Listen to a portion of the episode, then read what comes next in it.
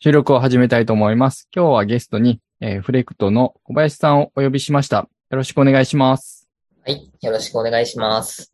ポッドキャストの収録自体久しぶりなので、簡単に自己紹介お願いしてよろしいですかはい。えー株式会社フレクソの小林です。えー、セールスフォースデベロッパーグループ東京のリーダーを務めております。で、今年2022年にですね、セールスフォース MVP に選んでいただきまして、はい。まあ、特に何が変わったというわけではありませんが、なんかとても嬉しい年になっております。って言ってももう半年以上経ってますけど。 そうですね。 よろあしくの、よろしくお願いします。えっ、と、半年前に収録しましょうかってそうですね。話してから、ちょっとこう、うまく予定が合わずに、今に至るといった感じなんですけども、半年の間結構いろいろありましたね。うん。貯めてたネタが MVP もそうですし、あの、会社が上場されたということで、おめでとうございます。あ、はい、ありがとうございます。なんか、私は特に何かしたわけではありませんが。そうですね。何か変わりましたかうーん、なんか大きく変わったとか、その、なんか働き方が変わりましたっていうところはそんなにないかなとは思ってますが、でもなんかやっぱり上場っていう一つのなんか大きなステップを踏んだっていうところで、結構いろんな方におめでとうって言ってもらえて、まそうあです一応、うん私事ではないような、なんか私事ではあるようなっていう感じではあるんですけど、はい、なんかすごい祝福のコメントいっぱいいただいて、はい、嬉しい感じではありましたね。いや、よかったですね。はい。まあ、そうなんですよね。まあ、上場すると知名度も上がってくるので、うんまあ、いろんな新しい人が入ってきやすくなったりとか、うん会社が大きくなって、よくわからない人が増えてきたりとか、まあ、いろいろあるんじゃないかなという気はします。そうですね。たまたま私今日その話を別の場でしてまして、うん。なんか気づいたら社員数が200名超えてました。あすごい。はい。え、あ、そうなんだと思 って。私、入社したのがもう4年前くらいなんですけど、うん。その時は多分100人とか、うんそれぐらいだったのかなと思うんですけども、なんか気づいたら200人、200何十人、210何人書いて、うんこうなんか社員一覧とかで自分がどの辺にいるのかなと思ったら結構もう上の方にいてですね、 4年もいればそうですよね。本んですよ。まあもちろんその、離職される方もいらっしゃるので、うそれをどんどん上に詰め、 詰めていって、あいつの間にかなんか4分の1ぐらいのところにいると思 って。フル株じゃん。そんなフル株でもないんですけど、フル株みたいになってますね。そうですよね。途中から入社されてますもんね。そうですね。そうですよね。終わりはあったものの。うんうん。確かに。4分の1だとだいぶフル株扱いされますね。 そうですね。なんかデッキだけで言うと、なんかそんな、うん。でそんなでもないとは思うんですけどね。すね。なんかフル株が抜けてって、こうギリかすったみたいなところでの、そうですね。なんかちょうど過渡期に入ったような気もするので。ちょうど増え始めるぐらい。うんそうですかなんね。やっぱこうなんか100人前後でちょっと停滞してどうなるかみたいなところで、うんうんうんなんかこんなに増えて本当すごいなと思いますね。毎月新しい方入っていて、でも正直顔と名前が全然覚えられないんです よね。まあ、合わないですもんね。そうなんですよね。まだこう、オフィスで働いてたら、うん。こう顔を合わせる機会もあるのかなと思うんですけいやど、ーどうしてもオンラインだと、なんかこう、最初の挨拶だけで、ようこそ、みたいな感じで、うんそれ以降絡みが全然、やっぱ同じチームとか同じプロジェクトにならないとなかなかお話しする機会もないので、そうですね。はい。比較的にこう、コミュニケーションの施策、会社としてもやってるんですけど、やっぱそれでも全然網羅できないと言いますか、なかなか大変な感じで。私が覚えられないだけかもしれないけ ど、はい。いや、そんな感じですね覚えられないですよ。 多分オフィスにでも覚えられないと思うんで大丈夫だと思います。そうですかね。なんか私、そう前職の時とかは結構新卒の人が多かったので、うんなんか結構やっぱ覚えやすかったというか、そうですね。新卒で1年ずつ入ってきてくれると覚えやすいですよね。うん、そうですね。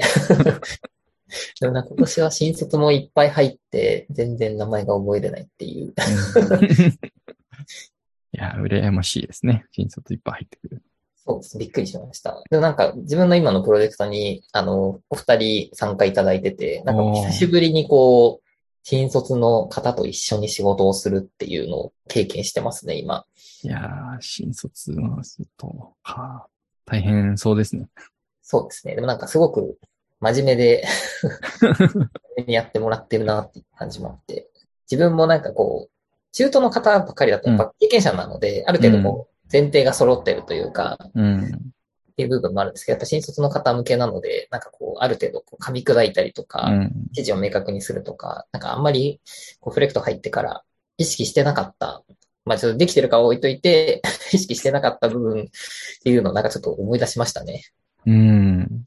ねえ、新卒って大変ですよね。やっぱりこう、第二新卒だとある程度仕事を覚え、やり方を覚えて入ってくるので、あれですけど、新卒はまた一味違う感じがして。そうですね。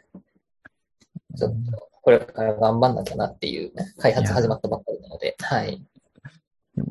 身身の引き締まる思いというか、あの、変なことできないなっていうのが、緊張感につながっていいですよね。そうですね。ちょっとちゃんとしなきゃなって思いました、本当に。い自分で話しててブーメランになって帰ってきていますもんね。やそうだ。でめちゃめちゃある、ありますね。こういう感じ、こういうことですよとか、なんか偉そうに言えないなと思って。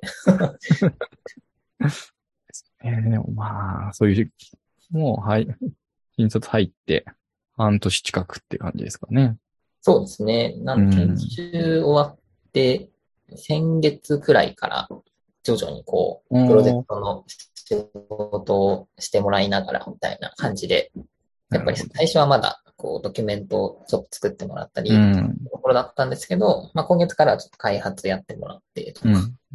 そうですね。研修して、3ヶ月ぐらいして入ってきて、いうと、まあ、ようやく馴染み始めたって感じですかね。そうですね。でもはい研修もフルリモートでやってたりとか、んまあ、そのオン、オンサイトの時もありましたけど、去年は確かなんか結構フルリモートでうん。研修してたような気もするので、それも大変そうだなと思いながら。大丈夫ですよ。彼らは、あの大学、フルリモートで乗り切ってきた世代なの で、 そうか。知らないですけど。なるほど。でもやっぱこう、なんかコミュニティイベントとかでもやっぱ、ハンズオンとかやってると、ちょっとこう覗き込んで困ってないかなとか、みたいなのができてたのが、やっぱオンラインだとできないね、みたいな話をそこら中で聞いたりもするので、うんなんかそれと同じで研修も結構大変なのかなとか、そうですよね。なんか、すぐに手を挙げてくれる人だったら、まあ、乗り切れていくかもしれないですけど、そうですえね。ー全員が全員がそういうわけでもないので、難しいですよね。なんか、やっぱりあの、大学もオンラインが長かったっていうので、出社したいっていう新卒の人が多いみたいな、なんか、調査が出てるみたいですね。あそうなんですね。私もたまに、たまになら、というか、毎日はさすがにもうきついなって思っちゃいますけど、もう体力落ちちゃって、毎日通うと、ぐったりしそうですよね。そうですね。まあ、あとちょっと夏場っていうのは、ちょっときつかったな、きついんだろうなっていうのは思いますよね。いやー日本の夏、昔より全然暑いんで、歩いちゃいけないですよね、外。いそうなんですよね。やーも本当に、スーツとか着て、こう、営業の方とか、ううこうんパ。シッと決めて、こう外回りとかされてるじゃないですか。そうですよね。いや、この前久しぶりに日中に、あの、友人の結婚式でスーツ着たんですけど、もう暑すぎて、 いや、これで仕事してる人ほんとすごいなって思って尊敬しました。なん か、いつもなんか短パンと半袖で、なんか家でクーラー効かせながら仕事しているところからやっぱ真夏の外って結構うんうんすごいことしてたんだなみんなと思いながら。と思真い出夏しましたは良くないです。はい。特に8月は、もう、行くのやめた方がいい。 これからも。まあ、ちょっと涼しくなって、なんか朝晩はだいぶ涼しくなってきたので、ちょっとちょこちょこ出社しようかなと、目論んでたりしますね、私は。涼しくなると、ちょっと散歩がてら行こうかなっていうのもありですからね。まあたまには外に出るとうん、帰り寄り道して、なんかいろいろ見て帰るみたいなのもできますし。もうオフィスも引っ越したのに、まだ3、4回ぐらいしか行ってないような気がする ので。今どこでしたっけ今、浜松町ですね。あの、浜東松町島ビルディングって、はいはいはい。口口だ北口あの専用通路があるとこですよね。あ、そうです、そうです。あの、なんかあ雨に濡れずにそのまま行けるっていう。あ東芝ビルディングの中に入ってるんですあ、そうです、そうです。かあああ。東芝さんだいぶ縮小したのかなでも多分もう名前変わって浜松町ビル、旧東芝ビルうディング。ーん。浜あ、松町ビもうル手ディング放したんだよね。 手放したというか、まあ、いなくなったのか。の方に。川崎移ったのかなじゃあ。どこ行ったんだろ減っただけですかね。ですかね。なんかその辺の事情は、ちょっと私もあんまりよくわかってないです が、私も見るにも、ちょっと何回か忘れちゃいましたけど。そうか、あそこも、まあ、周りなんかありましたっけあそこは。 いや、あんまり、ないですよねあ。んまり、 ちょっと食べるところとかがちょっとないかも。まあなんか一応中に、あの、食堂的なのがあったりとかするので、あれですけど、なんかこう、外に食べに行こうとすると、ちょっと歩く感じですね。駅前に出るか、大門とか、そっち側に行けば、そうです、そうです。ある感じですよね山の方に行くとかはい、そっち側に出るような感じ確でかすに何にもなか ったよ。ビルだけあるから、そうですね。なんかオフィス、オフィス街ってそう感でじすで。よね。まあ、コンビニとかはビルの隙間にあったりするんでしょうけど、 ああ、そうですね。コンビニはビルの1階に入ってるので、なかなか厳しいというか、 まあ、まあ、京橋が強すぎましたね。そこの場所は。あもう入んないですもんね、あそこだと。そうなんですよね。うん。はい。京橋もいろいろ建て替えているみたいですし、もうちょっとするとまたオフィスが出てくるかもしれないですよね。はい。近況が聞けたということで、そろそろ何かの話題に入ろうと思うんですけど、何話しましょう。直近なので UG カップ行きますか UG カップいきますか。私、あまり UG カップ、今回タッチしてないんですけども、どうですかそうですね。これちょっと出るのいつかわかんないんで、あれですけど、多分私が審査員であるっていうことは、当日までオープンにしちゃダメなのかな本当ですか ちょっと、 えっと、いつあるんでしたっけ ?14? あ14、あさってですね。あさってですねあもう、ホームページに出てるから大丈夫ですね。あ、じゃあよかったです。はい、あの、14日に SFUG カップが、第10回ですね、もう、10回もやってるんですね。 10年ってことですね。そうですよね。活用自慢大会から名前を変えて、2回目、3回目かな。で、今年、はい、あの、MVP に選ばれたこともあって、その審査員をさせていただくことになっておりますというところで、まあちょっと予選から動画見させていただいてて、うん。こ今大回変はですよね、あれ。そうですね。 結構何十本と見なきゃいけなかったので、大変でしたが、まあ、やっぱりでも、こう、最近こうコマースクラウドばっかりやってて、まあサービスクラあのサービスクラウドだったりセールスクラウドも一緒についてることはあるので、うんこう、要件的に一緒にやるっていうことはあるんですけど、自分がこう、がっつり見るっていうことが減ってきてた中で、こういろいろ事例とか、こう、どううん、うん。えー定着化させてきたのか、うんみたいなお話を、なんか久しぶりにいっぱい見れて、あ、なるほどなって思う部分と、なんかもっとこういう話も聞きたいな、みたいなところがいろいろあって、まあ面白かったですね、うやっん。ぱあやっぱり、すごく苦労してり。うん。導入されてるんだなっていうのは、まあ、どこの会社のさんを見ても思うので、なんかすごい戦いの歴史みたいな感じがしますよね。そうですね。なんか私私も結局、こうシステムこう導入する際って、どうしても作って、じゃああとは導入支援という、導入支援までで定着化部分ってあんまりこううん関わることっていうのはなかったので、まあどういうところに苦労されててとか、で、活用がこういうものにつながりましたみたいなお話とかって、結構こう、システム導入する上でも気にしなきゃいけないポイントっていうところが、あのそのお話の中に散りばめられてたりもするので、なんかこう、テクニカルなお話うをんこう、バンバンする場ではないですけど、なんかエンジニアの方にもぜひ聞いてもらいたいうん。内容っていうものにはなってるかなと思うので、ねなんかはい中小企業部門と大企業部門ありますよね。それぞれすごごいい。ですよね、あれ。いや、そうなんですよね。やっぱり中小企業の部門は、まあ、標準をこう、使いこなしてる部分だったり、定着化でどうっていうお話が、まあ、多いのかなとは思いつつ。そうですね。でも、なんか話を聞くと涙なくしては見られないんじゃないかみたいな話が出てくる時があ って、そうですよね。まあ、去年とかは、決勝の大会とかはすごい、すごいです。感動したってお話いっぱい出てましたからね。いやなかなか、うんすごいなと思いながら。うん。で大企業部門は大企業部門で、大変っていうのもあるけど、やっぱり組織を動かすのと、アーキテクチャどうするみたいな話で、結構面白いですよね。そうですね。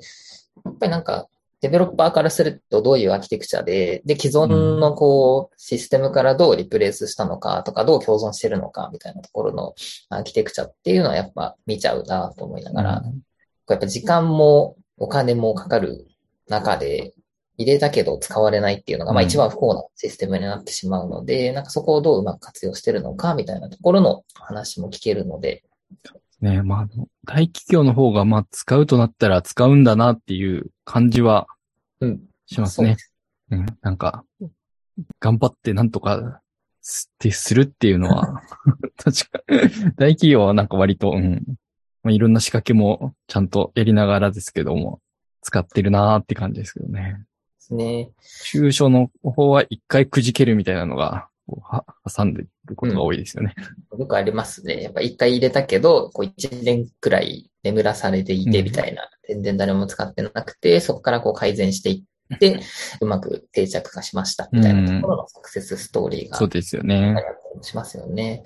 やっぱり中小の方だとやっぱりこう専任じゃない方がうん結構多いので、こうやっぱ自分の業務と並行してやんなきゃいけないみたいなうんだったりとか、こうなんか急にセールスフォースの担当になりましたっていう方もやっぱりいらっしゃったりとあかる、あるですよね。はい。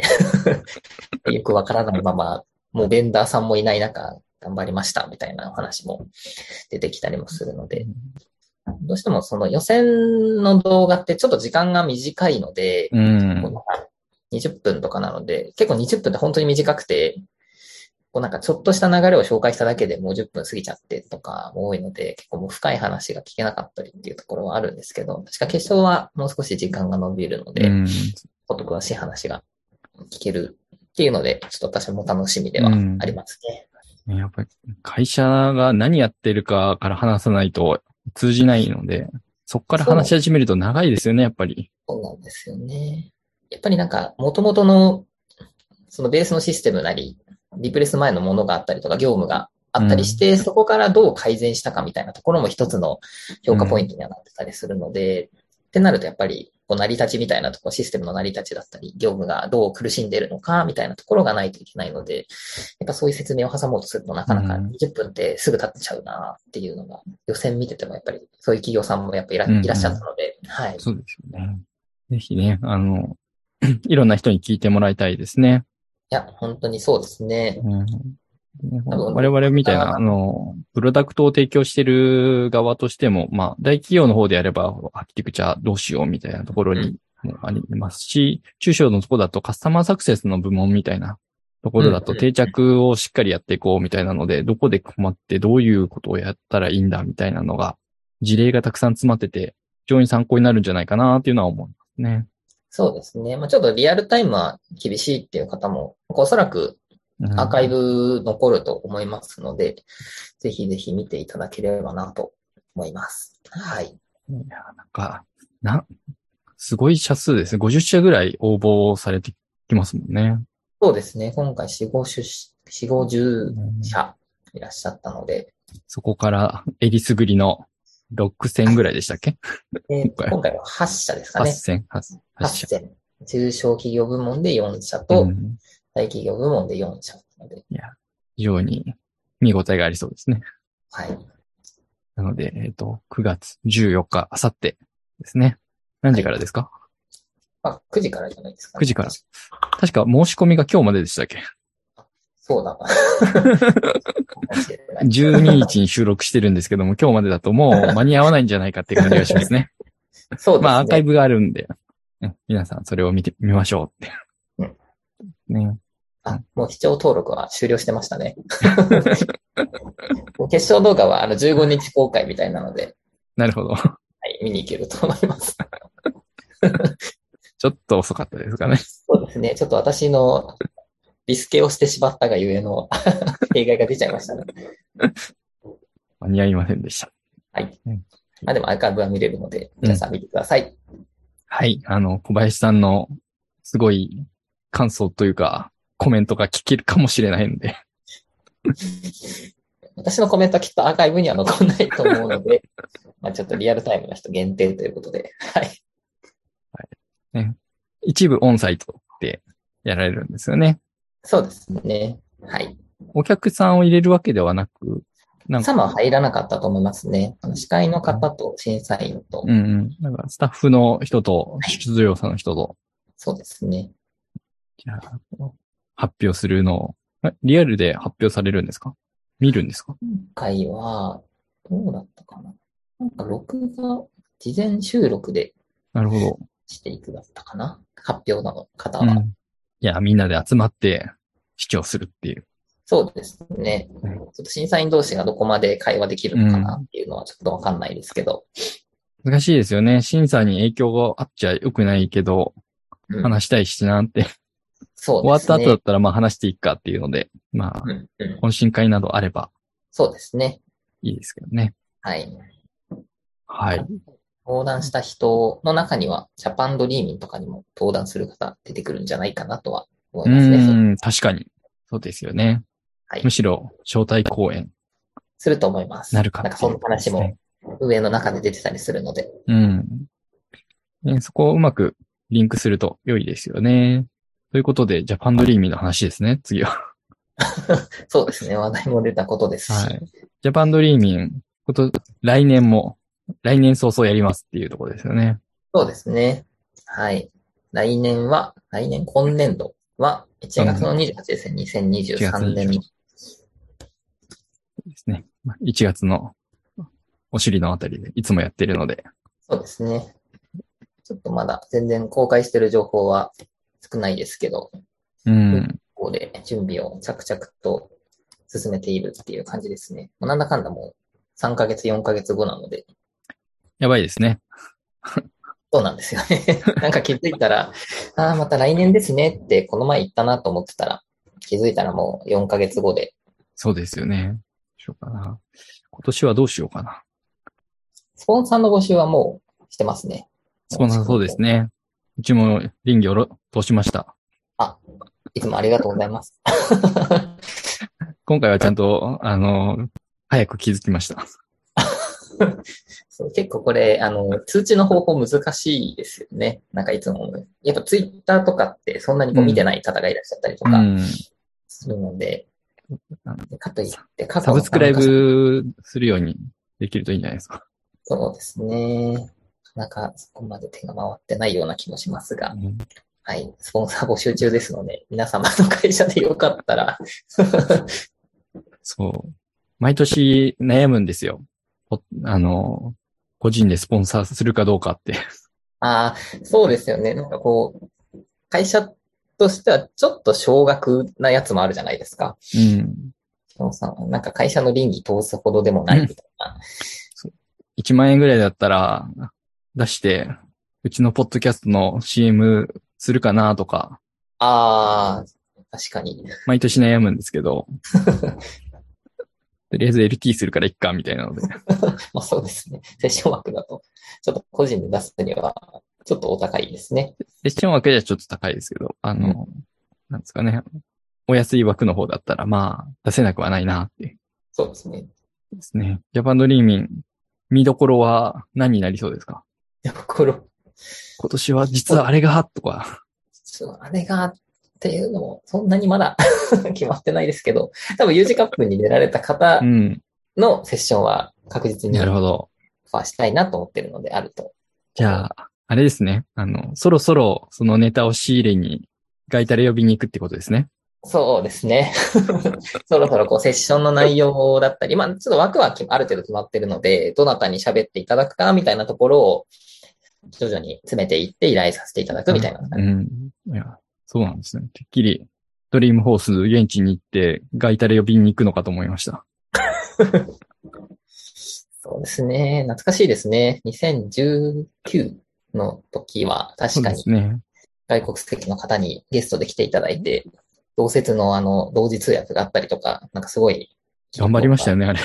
あれすごかったですね。私はあの時まだ運営ではなかったので、すごいなぁと思って。結構人入ってましたしね。そうなんですよね。あの時は多分400人、300人うん。めちゃくちゃ人多くて、 ぎゅうぎゅうな感じでしたよね。かに。各セッションも結構普通に埋まってましたもんねう。ん。スリートラックぐらい走ってましたよね、確かうん。ワそうですねワークショップ1本と、アドミンテックみたいな。そうですね。なんか3フロアぐらい。アドミンテック、あとその外国籍の方々のうん。 3トラックプラス、まあ4トラックぐらいですかね。あそうなんすすごいですよ考えればねす。ごいですね。今ちょっとオンラインなので、こう、設備の関係もあって2トラックとかになってますけど、うん。や、でもそうですね。なんか、徐々に、こう、オンラインもできるようになりつつ、あるような、ないような、み たいな状況ではあるので、なんかせっかくこう、やっぱり、ジャパンドリミンってこう、コミュニティ同士がつながるイベントでもあるので、うんなんか交流も含めて、なんかそのあたりもやっていけるようになるといいなって思ってたりうん。しますね。そうですね。でもきっと、ドリームホースに行くとみんなノーガードでそうなんですよね。過ごしているはず ですよね。そうなんですよね。その辺の海外の温度感って、ニュースとかでは見るものの、本当はどうなんだろうなっていうので、よくわかんないですよね。はい。まあちょっと来週楽しみではありますね。久々のドリームフォース。ということで、小林さん、現地に行かれるということで、はい。いや現地レ 久ポ々ートをはい。楽しみにしてます。頑張ります。ツイッターなり、まあ、ちょっと会社の多分スラックにも書くんで、すごい忙しいんですよね、あれ。 あの、セッション聞いてるとき、こう、英語聞きながら自分の中で翻訳しながら、なんかこう、アウトプットして、なんかツイッターにも上げて、 会社のスラックにも実況してとかやってると、もうなんか、わけわかんなくなるんですけど。いや、でもなんか久々にこう、現地3年ぶり ?2019 が最後だったと思うので、うん現地がどんな感じなのか。うん。なんか楽しみでもあり、不安でもありますね。ちょっと英語力とかが、なんか伝わらなくて。 なんかすご。くサンフランシ、なんか暑いって聞いたんですけど、 そうなんですか、今年。なんか今、西海岸42度になっているところがあるとか、サンフランシスコでもま、暑いぐらいって、そうなんですかなんか今ねどうなのかわかんないですけど、なんかこれぐらいだといつもだ、いつも ?20 度とかなんかそんぐらいな。いつも日差しは痛いけどうん、涼しいって感じですよね。そうですよね。で、朝夜はちょっと肌寒いな、みたいなので、うんちょっとあの、長袖、パーカー着てないと寒いですね、みたいな。夏時間だから、朝起きるとまだ暗いとか、 そうですね。少し7時まだ日が昇るか昇らないかくらいかな、みたいな。そうですね。6時とかだと真っ暗ですもんね。5時、6時なんて。いやー、でも懐かしいですね。リンホースは。行くとテンション上がって、こう、あれですね。時差ボケと相まって、睡眠時間がやたら短くなるっていうのは。 なんかこう寝ても、やっぱ一回途中で起きちゃったりしますもんね。なんか3時とか4時ぐらいになんかパッて目覚めて、あ、全然まだだなと思って。ブログ書かないといけないし、日本は動いてるから、ちょっと気にな るコメントがあって、返さなきゃ、みたいな。そうですよね。私も、デイ2かなデイ2くらいに一歩打ち合わせ入ってますね。あの、日 本、日本との打ち合わせが、お客さんとの打ち合わせが、 多分夜中の11時ぐらいからやる。そうですよね。時間合わないですよね。 そうそうなんですよね。16マイ、16時間マイナス、15時間マイナスとかなので、なんか夕方ぐらいにやると思うと、結構きつい時間帯になるのですね。ちょっとなんか早めていいですかって言って、うん。一時は厳しいですね。そうなんですよね。パーティーとかで多分そうですよね。飲ん飲んでる後に、多分 MVP パーティーの日なんですよね。ああ。 幸せしようとしてる日。しんどっと思いながら。い VP パーティーはまたディープですからね。 や、でも初めて参加なので、どんな感じなんだろうと思いながら。いや、英語ができないから辛いなと思いながら参加してました。でも、英語が仮にできても、こう、話しかけに、日本語でも話しかけに、知らない人に話しかけに行けないのに、英語できるわけないよなと思って。私は、あれです。あの、ウィザードポッドキャストっていうやってる人がアメリカいるんですけど、はい、はい、はい。その人に、こう、挨拶しに行って、あの、ステッカーもらいました。いいですよね。なんか私もそういう、つながりが、やっぱ海外の方と、こう、つながりが全然ないので、うん。できるなら、なんか前回、たまたまお会いして、ちょっとお話しした方がいらっしゃったので、うんこの。方も去年かな、2021年に MVP に選ばれてたので、うんなんかお会いできたら嬉しいなとか思って、いたり。ヨハンさんとも行くみたいなので。あ、そうなんですね。ちょっとちゃんとご挨拶したことないので、なんかせっかくなので、なんかこう、そうですね。同じ、ASEAN のそう、アジアの。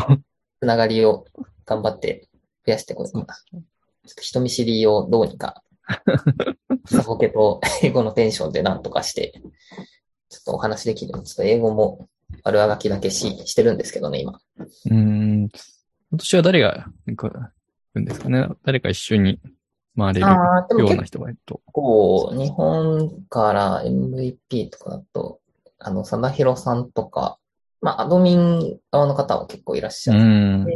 新見さんとかも、南さんも行かれるみたいですし、小坂さんも参加。ああ。小坂さんについていけば。なんかそれだとちょっと負けた感じがあるじゃないですか。 でもまあ、最最初の取っかかりは、ちょっと小坂さんにお願いしようかなとか。 他力本願になってる。まあでもせっかくいい機会なので、本当うに。ん。そうですね。小坂さん、M、ん NPO の活動とかのうん件でもいろんな人と繋がってたりするので、ね、この幅広前いではすよね。本当に、この前はフードフォースのイベントもされてましたしね、国内の。なんかまたボランティアあるんですかね。ああ、でもあるんじゃないですかね。ちょっとまだ全然イベントを追い切れてなくて、なんか、うアんジェンダビルダーをやっと埋め始めたぐらい。 MVP のイベントは一応埋めとかないともったいないかなっていう。うん、そうですね。本当に、相変わらずセッション数やらイベントが多くて、まずこううん見るのが大変っていうのは。あとはキーノート一番前で聞けるっていう。ああ、そうだ、MVP シート的な、そうでしですね。私なんか日本人向けのあの席もあるじゃないですか。あの、同同通があって、2時間前ぐらいに並んはいではい。入るみたいな。だいぶ後ろの席なので、まあそうですね。あの、雰囲気がき、雰囲気で大丈夫だと思うので、前がいいと思います。あ、そうですね。せっかくなので、なんかあるならそっちで聞きたいなとは思ってますね。前回締め出されたので、私。なんか、もういっぱいなんで入れないよって言われて、まあもう私席取ってるんですけどって言ってもすごい、いやダメダメって言われて、そうの人、ん。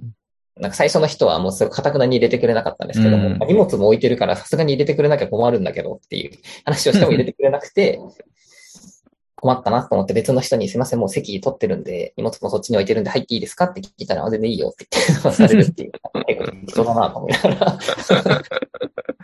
なん人かによりますね。本当に。なんか一般の入り口とその MVP の方の入り口がうん違くて、で、なんか私とその一緒に行ってたうん。日本の MVP の方がなんか最初ショップに行ってたんですよ。あの、待ち時間うんめちゃめちゃあったのです。あの、メインキーノートって。はいはい。 2時間前に入って、1時間とか1時間半ぐらい待つんですよね。なんで、その時間何もすることないから、ちょっとアストロ、アストロだったり、コーディと戯れた後に、ショップに行って戻ろうとしたら締め出されたっていうのを思い出しましたね。そう。思い出しました。むちゃくちゃ寒いから気をつけてくださいね。あもうそれはもうバッチリ。 トレイルブレザーパーカー着ていくんで。 本当に今年の接種、あ、でも今回3日間なんですよね。あいいあ、っすねちょっと短いんですね。はい、ちょっと短くて、うん。あのセッションの数は全然もういっぱいあるって感じなので、うん。とりあえず今やってるコマース系のセッションをポチポチ埋めたんで、次はデベロッパー系のセッションを選ぼうと思って、う今ん。作ってるんですけど、やっぱりこう、同じ時間帯で入るセッションも結構あるので、うんどっちに行こうかっていうのは、ちょっと毎回悩んじゃいますね。ブースに行くかどうかっていうのもあるので悩ましいですよねそ。うなんですよね。ブースの時間も取っとかないと、あれですし。でも場所を離れてたりするから困ったりするし。あ、そうなんですよね。ちょっと場所とかもちゃんとまだこう見てないので、パートナーセッションとか結構追いやられてるの で。遠いんですよ、ホテルが。あでもと、コマースも結構遠いこと多いです。 結構追いやられて、前、なんかモスコーリのウエストから多分10分15分ぐらい歩いたうんホ。テルで行われてて、ちょっと遠いなと思いながら。まあ、遠い分、なんかいいものが置いてあったりはしますよね。そうですね。今年とかどうなんですかねスワグとか、もう前回ぐらいからそのサスティナビリティとかうん。の観点からこうステッカーがあんまり配られなかったりとか、こうスワグの数も結構少なくなってたりしたので、うちもそんな感じなのかなとどうなんでしょうね。うんだいぶ変わってきますね、そんな。そうなると。そうですね。2018年くらいは結構こう、なんか、ものすごい量配られてた。うん。そううんいや、あの、でっかいやつは、もうないんですかね。あー、頑いや張っても。どうなんだろうあるんですかね。ちょっとあってもでも3日間きついなと思って。なんかもう今年は、どちらかというとアドミンよりビジネス向けみたいな感じでアナウンスが昔あったような気がするんですけど、うん。そそううでなんすでねすかね。でもなんか、割とデベロッパー系の話も入ってるみたいだし、なんかセッション数的にはそこまで、うん。なんか大きい発表がどれぐらいあるのかなっていうのはちょっと気になってたりはしますけどね。こうの前やっん。てた、なんだっけ、セールスフォースイージーみたいな。いい字出てきましたね。なんかテキテクニカル的にこう、大きい発表どっかにあったりするのかなと思うん。何か来るものがあるのかなというのは、あんまり最こう大きなものってう。う、なんさそそうなんですけどね。うなんですよね。まあスラック連携系は、まあちょっとあるのもそうですあるでしょうけど。なんかスラックのキーノートは聞きに行こうとはう思うんん。けど、なんかいわゆるデベロッパーキーノートが今回ないのかなと思ってないんですかね。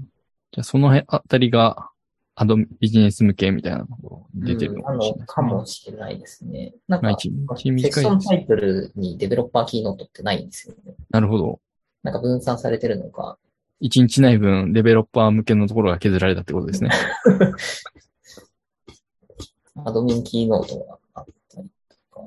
なんかデベロッパープレビューとかはあるんですけどね。その、ウィンター23のリリースリードネスライブみたいなところはあったりはするんですけど、多分いわゆるその、こう当時だとなんだろう。エバーグリーンとか、その辺ですはかね。いはい。デベロッパーキーノートであったのって。ファンクションズですね、ファンクションズとか、なんかああいうと系の発表するような場がもしかしたらないのかしらってう思うんでん。すけど、まあ私が見切れてないだけかもしれないですけど、どうなんでしょうね。わかんないですね、そこは。今年来るとすると、コードビルダーがうん。もっとちゃんとするよとか。でも、ノーコード系がやっぱり多そうですよね。ノーコード、ローコードで。やっぱこうフローの強化がうんかなり入ってるので、そのあたりの機能強化を考えると、やっぱり開発ものっていうのがちょっと少なくなるのかしらっうん。ていう部分もありつつ、でももうやっぱり、セールスフォースとこう連携がある程度前提になってきているような、なんかセールスフォース単体で導入っていうのももちろんゼロではないんでしょうけど、なんか他システムとの連携系とかもかなり増えてるような印象を受けてるので、ねマーケティングクラウドとか、うん EC コマースとかと、あの、でもフローが使えます。そうですね。なんかそうなったら私は嬉しいですけど ね。今どうしても API ベースの連携だったりもしますし、もうやっぱりサーバーがそもそも分かれちゃってるうんっ。ていうのもあって、なんかこうシームレスな連携っていうところからは、なんか同じセールスフォースプロダクトではあるもののっていう感じにはなってるので、なんかそのあたりの連携ものの強化ってされると、ですね。API の部分がコンポーネントとして用意されるだけでもだいぶ違うような気はしますよね。そうですね。一応用意はされてはいるんですね。なんかこう、顧客と会員とオーダーを連携するみたいうんな、うんうん。アップエクスチェンジじゃないですけど、その、ソースコード群みたいなのが用意されてはいるんですけど、まあ、本当にでもソースコードなので、それはフローで組めるようにきっとなってるはずです。 そうですね。なんかワークフローも廃止されることですし、ワークロールールがとうとう来ますよね。いや、そうですよね。いや、あんなにお世話になったのになと思いなが ら、新規で作成できなくなってるっていうのに、こう、ツイッターとかで見ながら、うん。と私、勘違いしてたんですけど、ワークロールールって承認プロセスにもあるじゃないかと思ってたんですけど、項目自動更新はワークロールールじゃなかったって いう。あそっくりだったって、けど違うもんだなって。ー、なるほど。そこはまだ救われてるらしいですね。そうなんですね。でもまあ、確かになんかこう、分散、今結構分散してるよなっていうところもやっぱりうんあるじゃないですか。その昔から使われてるお客様とかだと、こうワークフローもあるし、プロセスビルダーもあるし、フローもあるしうん、トリガーもあるし、みたいなところで、結構こう処理順だったりとか、こう内部の処理を追うのが結構複雑になり、うん合。ってるところもあるような気がするそのうで、ですよねなんか英断といえば英断なのかなとも、好意的に捉えると。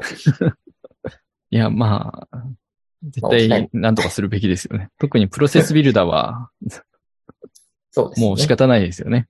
うん。いや、移行なんでプロセスビルダー作ってたのにフロー作っちゃったんだろうって。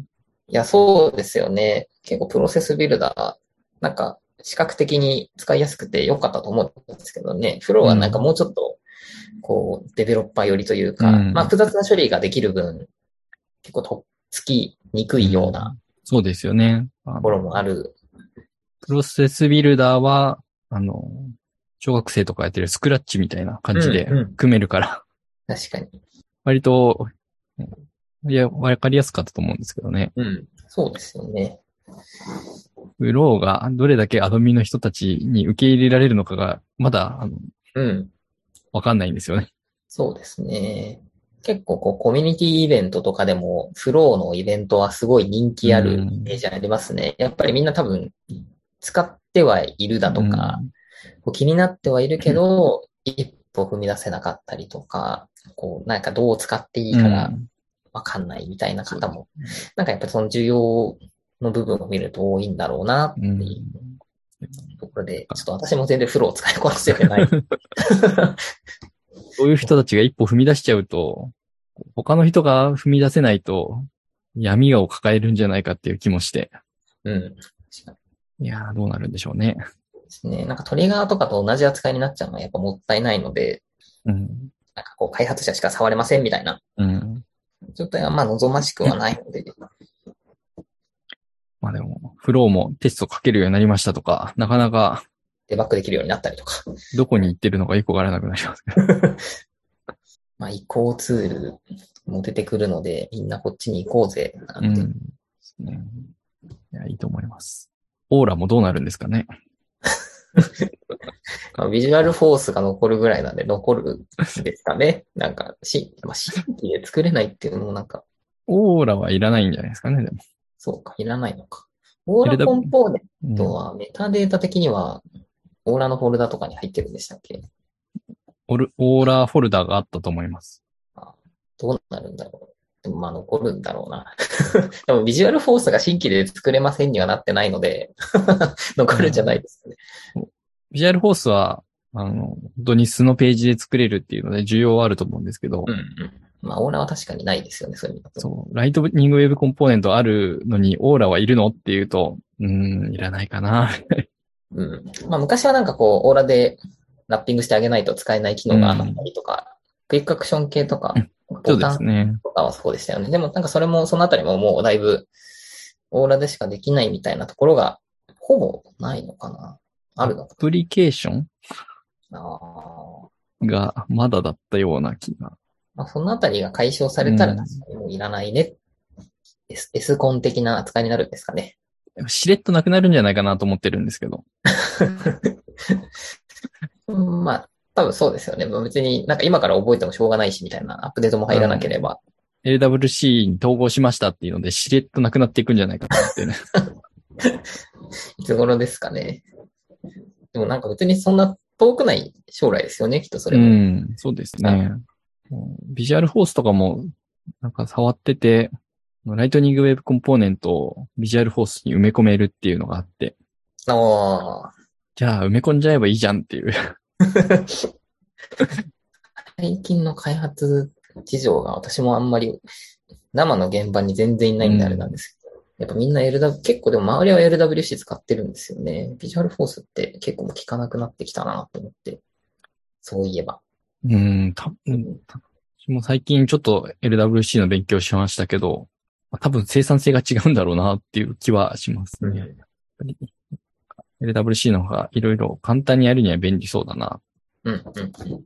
まあ、アップエクスチェンジパートナーフレンドリーかというとよくわかんないっていうところですけど。ああ、そうなんですね。ちょっと私もコア側、そろそろ勉強しない とな。やばいですね、本当うん3年。もう帰ってこれないですよね。そうそう、帰りたい。帰りたいって話、会社にもちょっとしたんですけど、さすがにもう3年 ?2、3年やってないんですよ。後半の開発。うんもう忘れちゃうし、もう変わりすぎてて、なんか要件定義とかできないんじゃないかなと思っちゃって。もう BR ホースページなんて作んないですよ。いや、そうなんだよな。ここはエイペックスとビジュアルフォースですねとかも、なんか軽々しく絶対言えないんだろうなと思って。 そうなんかせっかく、なまあ、なんかどっちもやっぱりできるようにはなりたいなとは思ってて、コマースもまあ、まあまあわかる。やっぱうり、んコアがもわかるっていう感じには、なんかやっぱ、せっかくコアなんでやってるんだろう。 8年とか9年とかやってたので、うん。まあ、まあなんか一つの武器としては使い続けたいんですけど、ちょっと今錆びつい、だいぶ錆びついてきてる ので、いや、もう、帰ったら、画面フローで作りましょうって言われちゃいますよ。そう、トリガーとか使わないです、今。画面フローと、フローで全部できますっていう。まあ、なんか削除レコードに対してもできるようになった、うん。なんかどっかで見たような、間違ってたらすいませんですけど、そうなんかいよいよ何でもできるからこそ、切り分けが難しくなってくるなっていう、なんか昔からのまた問題がいや。うん。来年そうな気はしますけどね。そうなんですね。そうなんですよね。思い切ってフローに寄せればいいのかなと思うと、今度はテスタビリティどうなのっていうのが、こう、若干こう気になって。そうなんですよね。こう継続的に開発していくのだっていう部分を考えると、なかなかやっぱり、まあコードはコードでやっぱりそこのユニットテストが書ける部分だったり、うん。なんか CICD のところを考えられる部分がありつつ、悩ましいですよね。なんか UI テストとかも、だいぶできつつあるみたいですけど。うんうんうん。そうですよね。なんかフローで最初はかっちりハマったけど、とある追加要件で、これはフローだとできないねみたいなところができた、出てきたときに、なんかフローってどこまで拡張性あるんだろうなっていう か、あなんかフローを否定してるわけではなく、こうその場のベストプラクティス的な、なんかこう、いいアーキテクチャができたとして、なんか拡張していくのにどこまで耐えられるんだろうかっていうまあ、だからトリガーがいいいいんだっていう話じゃないとは思うんですけど、フローでできないことは複雑すぎるからやらないっていう割り切りも必要かもしれないですね。なんかそんな気もしつつ、こうなんか絶対答え出ないんだよなと思いながら、いや、もう、それは人類には早すぎるから、フローで組める範囲でやってくださいって。そうなるのかな。いや、なんかやってる人の話とか聞いてみたいような。フローが大変なことになってるかもしれないですけどね。まあさすがになんか UG カップだとそこまでの話はしないと思いますけど、なんかインプリしてる方とかで、こうフローで苦労した話とか、フローで良かった話とかなんかそういうの聞いてみたいな。うんフロー、ちょっとした処理でももう、すごいことになりますよね。うん、なんか私はそんなイメージあります。まあ、コードが、あの、四角一つになると思えば、まあ、すぐ行くよねっていう。そうなんですよね。いくらね、こう、オーケストレーションで、こう、分割したとしても、大変なことになりそうですよね。なんか明確な基準が欲しいですね。そうなってくると。ちょっと今後の参考のために。基準を作っても、こう、継ぎはぎ継ぎはぎで大きくなっていくんで、そうですよね。難しいですよね。うん。こんなな、その辺ができるんだろ紙が出てきて、こうすごく大きなフローをコンポーネント作って解決しました、みたいなのが。う。うん。なんか結局そういう世界になっていくのかな。うんやっぱり来年ぐらいには聞けるんじゃないですか。期待しておこう。 私がコア側に戻るまでに。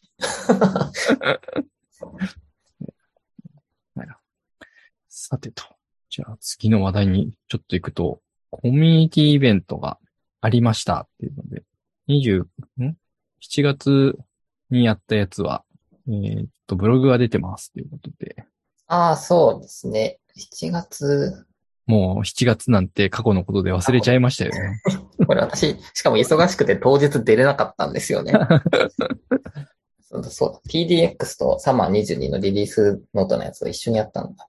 あの、セールソースのデブエヴァのひろきさんにたああ。まに発表いただいたりとか、うんうん LT したりの、まあ、なんかいつもな感じの部分もありつつ、ああ、でですね、チームスピリットの方にも LT していただきましたね。そうですね。はい。結構こう、いつものメンツといいますか、こう、かいつも発表してくれる方じゃない方も発表いただいてたりもしたので、うん。こうならこの調子でどんどん発表する方増えるといいなと思いつつ、ちょっと私もちゃんと仕事の調整しないとなって思いつつ、 いやー、もう忙しくなる一方じゃないですか。いや、そうじゃないと思いたい。 偉くなると忙しくなっていくっていうの。いや、まあ、全然私偉くないんで、ただの、ただの平社員なんで。 何にも、でも、4分の1なんですよね。それは、まあ、空いたタイミングだけなの で、もう全然仕事できるかとか、偉いかとは全然もう関係ないいやー、なんか、強制的に押し上げられていくんだと思ってました。拒否拒否しますね。あ、大丈夫です。って言って。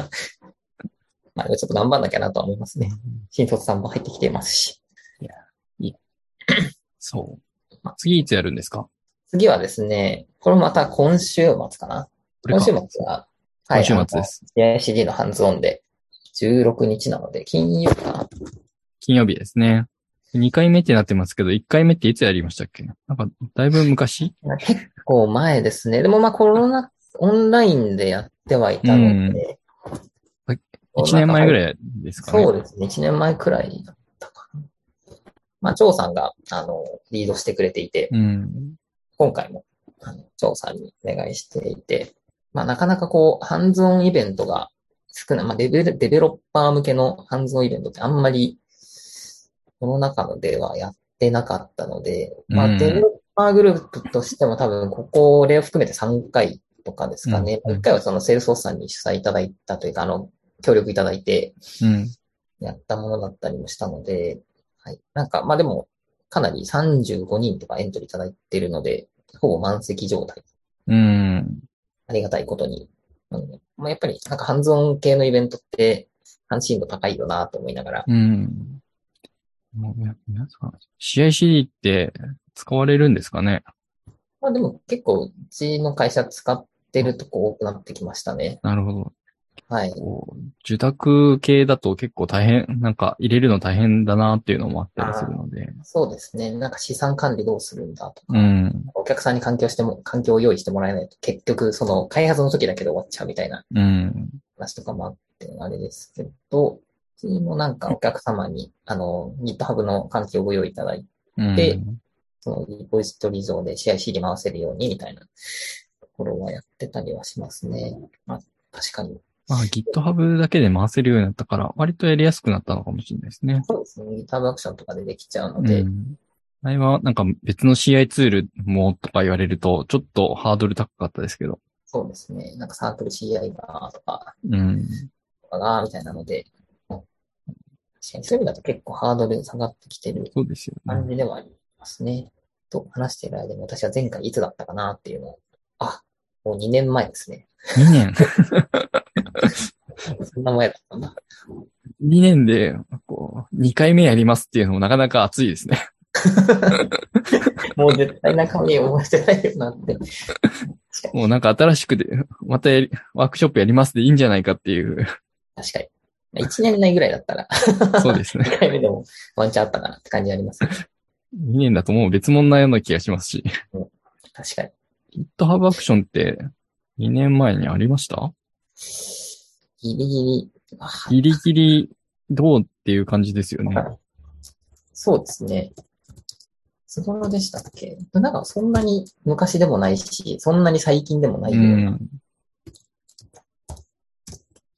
そうだろう。そんなに最近じゃないよね。 と思いつつ。去年かおと、おとし、年ぐらいのイメージなんですけどね。去年はもう全然あったイメージなので、一昨年ぐらいかな。ですね。なんかまあ、年を取ると、じ、時間が流れるとも早いのでよくわかんないですけども。なかなか意外と記事も出てこないですね。私も今調べてるんですけうど。ん。いやーでも、多分前回 GitHub アクションはやってないような気がするので、あ、でもそうですね。ギターアクションは使ってなかった気がしますね。ジェンキンスとかですかローカルで動くうん。からとか。何でやってましたで私が覚えてないぐらいだから、絶対覚えてないよな。今だったらまあ、GitHub アクション使って GitHub でやるっていうのが割とうん。やりそう、やりやすそうだなと思いますけど。 GitLab とかか。 GitLab か。なるほど。ローカルで立ち上げれる。GitLab は違う、ローカルで立ち上げれるか。あ、手順書があった。今回は、あ、GitLab だな。まあまあ、そんな感じで、久々の主催のハンズオンイベント、久々ですね。で私なんか、帰ってたら、オーティファイさんのハンズオンイベントも、ああ、ありましたね。といえば、協力いただいて、私もなんか EC サイトとかのテストしてるともう、UI テスト死ぬほど辛いんで、ちょっとオーティファイさんじゃないですけど、別のサービスを今回は入れてたりしますね。うん。やっぱ、便利ですよね。 UI テストはもう、なるべく寄せていきたいですよね。うん。最初回していくなら特に。はい。というところで直近ははい。ハンズのイベントがあり、ちょっと多分これまだオープンになってないですけど、ドリームフォースのグローバルギャザリングもうん、うん、うん。そうです決よめていね。て、はい、10月の27とか、10月末ぐらいにうん、うん。実施予定ですね。まあ、ちょっとアドミンのグループと共同今日会で議すかね。で、はい、ね日中帯というか、あの業、業務時間帯っていうんですかね、うん。のあたりになるので、 なるほど。ちょっと、あのデベロッパーには優しくない時間かもしれないですけど、 ちょっと事前の調整力が試されるというところで。そうですね。それは、早めに流さないと。そうなんですよね。直前だとなかなか難しいと思うので、はい。なるべく早めに、まあ、でも難しいですよね。言ってもないのに、まあ、予定を抑えるっていうのは。そうですね。まあでもフィードバック会なので、 うん。一応その現地に参加する方にも発表いただこうとしてますし、うあんのセールスフォースの方にもはい発表いただこうと思っているので、デブ向けにうん。ちょっとまあ、詳細が決まり次第すぐに、なるべく早く公開するので、こちらも来ていただければ。はいぜひ、あの、360度カメラとか持って、歩き回って、なんかちょっと GoPro 持っていこうかなとか思って、確雰囲気をちょっとみんなに。かに。ちょっと思いました、それ。あの、リューフォースに行 って、なんかこう、セッションの写真とかは結構上がってくるじゃないですか。こういろんなツイッターだったりとか、まあ、その社社内で行かれる方がいる会社さんは多分そういう情報上がってくると思うんですけど、なんか意外とサンフランシスコの街並みとか、 うん。 Vlog みたいな感じで GoPro で撮ろうかなと思ったりとか、そうじゃあ結構思ったんです。どっかマウントできるやつ買っとかないと。あるし、GoPro 自体持ってるんですよ。うん。なので、なんか、胸とかに、こう、マウントしてずっと取っとくんじゃないですか。あー、そうなんですよ。手持ち、ちょっと危ないですもんね。いやなんかそれがちょっと怖いなと思って、バーンってなんか そんな修羅の街ではないものの、まあまあそんなめちゃめちゃ治安がいい街ではないので、頭につけるのはさすがに無理だから胸かなと思って。胸のやつも多分持ってうん頭も別にみんなつけてんじゃないです か。偏見が。最近のアメリカはつけてるんですかね。なんだろうなブルセットボードとか普通に乗ってるし、うん。確かに。マウントしてる人いっぱいいるっていうイメージ勝手に持ってるんですけど。そうだ。ちょっと、3年でアメリカはそうなってるかもしれないので、なんかせっかくなんで、なんかそのあたりの、ちょっとしたのも、そセッション以外の雰囲気がう出ん。るような、まあなんか別にギャザリングでやらない、やらないとは思いますが、なんかどっか楽しい雰囲気も交えつつ、なんか動画編集して YouTube にあげようかな。 YouTuber が。 YouTuber になろうかな。あーサンフランシスコの、この、空綺麗だし、絵になるのでいいと思います。そうですね。なんか朝ラン企画とかもまたあるみたいなので、持ちながら走ろうかな。やっぱりこう、マウントしないとで、 いや、まあそうですね。それこそそうですよね。ジンバルも必要になっちゃいますよ、走るのと。荷物が。 まあでも、でかい人形を持ってか、持って帰んないとかだったら大丈夫か。うん荷物って言って大してないですよね。でもまあ、着替えぐらい。 PC と着替えと、 ぐらいなので。あとはお土産を入れる、こう、キャパを残していくうっていう。ん。言うほどじゃないっていう気がする。しかも、4泊とかそうですよね。なので、まあ、機内泊だし。確かに。ロングフライトは宿なんだ。はい。まあ、ギャザリングはちゃんと真面目にフィードバックするので、まあ、その私のふざけ Vlog みたいなのがもしかしたら出るかもしれないので、いや、そちらの方が楽しみですね。はい、頑張っていっぱい撮ってこようかな。まあ、今回、あの、ホテル会場から近いあ、いいですね。はい。歩いていける県内っぽいので。高いんじゃないですか。まあお高そうでしたね。なんか今回会社で、会社があの、ツアーで申し込んでるっぽくて、ツアーなんか随分値上がりしてましたね。そうですね。まあちょっと今円安っていうのもあって、140、はい、みたいな。行ってからが大変ですね。そうなんです。ちょっとご飯食べたら3000円とか取られるんだろうなと思って。 まあなん、まあ昼とかはまあ美味しくないものでよければ美味しいですけど、あの、ラン、そうですね提供してくれるやつがは。い。ランチでもどう、どうなんだろうな。前回はあの、周辺の飲食店がタダになってたので、うん。あのいわゆるあの、サーブされる、なんか会場で配られるお弁当じゃなくても、うん。でもなんか会場のお弁当も前回なんかパワーアップしてましたけどね。そうですちか。ょちょっと美味しくなってましたよ。よかったですね。はい。はいなんで、まあ、食はお昼とか、まあ、朝、まあ、夜はなんか何かしらのパーティーが絶対うん。あると思うので、そうですね。朝も、まあ、どっか、スーパーかなんかで買って食べればあれですけど、普通にカフェとか行くと、2000円とか3000円とか普通に取られそうですよね。そうなんですよ。20ドルとか平気で取られるので、そうすると今ならもう3000円ですよ。そうですよね。 泣きそうですよね。本当に。こんなスキヤで食べたら300円なのになとか思っ ちゃう。 そうだ楽しんででもありつつ、なるべくこう、財布は痛めないようにしたいところではありますねい。や、でも、この機会だから、たまぬ、たまの散財は、まあ、正義ですまあまあ、そうです。よ。 知らないけど。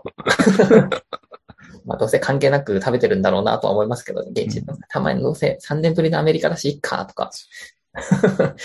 絶対思ってるんだろうなと思って。どうせ痛いと思うのは、あの、クレジットカードの請求が来た時なんで。えそう、帰ってきた後なんですよね。今月なんか高えなと思ったら。 あ、そういえば、みたいな。ドルだ、ドルだわ、みたいな。まあでも、楽しんできてください。面白いはい。うなんかいろいろ、ツイッターだったりとかにもいろいろ投稿しようとは思ってるので、うん。うんなんか、ライブできるものって何があるんだろうと思い思ってたんですけど、あんまりないですよね。うん。 あ、なんかでも、なんだっけ、現地でスペースやるかみたいな話うんしたかな。スペース音声だけですよね。そうですね。確かに。 YouTube ライブやろうとすると、多分、いけんのかなパソコンだったら、パソコンだったらいける。はい、あの、スマホは確か登録者がそ1000うですよね人いないとできないですけど、パソコンは YouTube ライブ一応できますね。シムどうするかっていうのはありますけど。そうですね。まあ、会社 Wi-Fi も、うん、Wi-Fi 厳しいか。シムだね。 YouTube ライブか。パソコンこうやって持ちな がら。そう確かになんか映像あったらいいですね。なんかちょっとしたこんな雰囲気ですみたいなのを、なんか5分10分でもこう映して、ちょっとドリームフォースの会場内だったらそんなに、なんていうんですかね。こう携帯こうやってうても、ん。あの、YouTube のショート、ショーツに確かに。あ、ちょっとやってみようかな。ああ。インスタグラムとかなんですかね、そういう使い方そうは。ですね。インスタだと、インスタのライブでうんき。ますけど、あの、セールスフォース用と言いますが、お仕事用のインスタアカウントはちょっと持ち合わせてないので、 まあ普通に、あれですかね、ツイッターに動画投稿とかそうですね。やっちゃいますかね、きっと。うん。ちょっとなかなか難しいですね。でもなんかせっかくだったらライブみたいな感じでこうコメントをもらって、なんかこうやりとり、現地でうんやると面白いですよね。そうですね。いや、そう。うちのアカウントが1000人とか言ってたら、お貸しするんですけ ど。そうですね。ジャパンドリームの YouTube アカウントも1000人はいってないもんな、さすがに。残念です。ちょっとでも楽しそうだな、それ。うん。いや、夢が広がったところで、そろそろお開きにしましょうか。そうですね。なんか雑談して終わっちゃいましたけど。久しぶりなんで、まあいいんじゃないですか。ゆるゆるトークですいません、なんか。じゃあ、締めの言葉で。えっ、と、今回は migration.fm エピソード40、くつだえっ、と、49になります。えーご意見、ご感想、ご要望は、ハッシュタグ、migrationfm をつけてツイートしていただけると幸いです。iTunes の評価や感想などもお待ちしておりますので、どうぞよろしくお願いいたします。今回のゲストは、小林さんでした。ありがとうございました。ありがとうございました。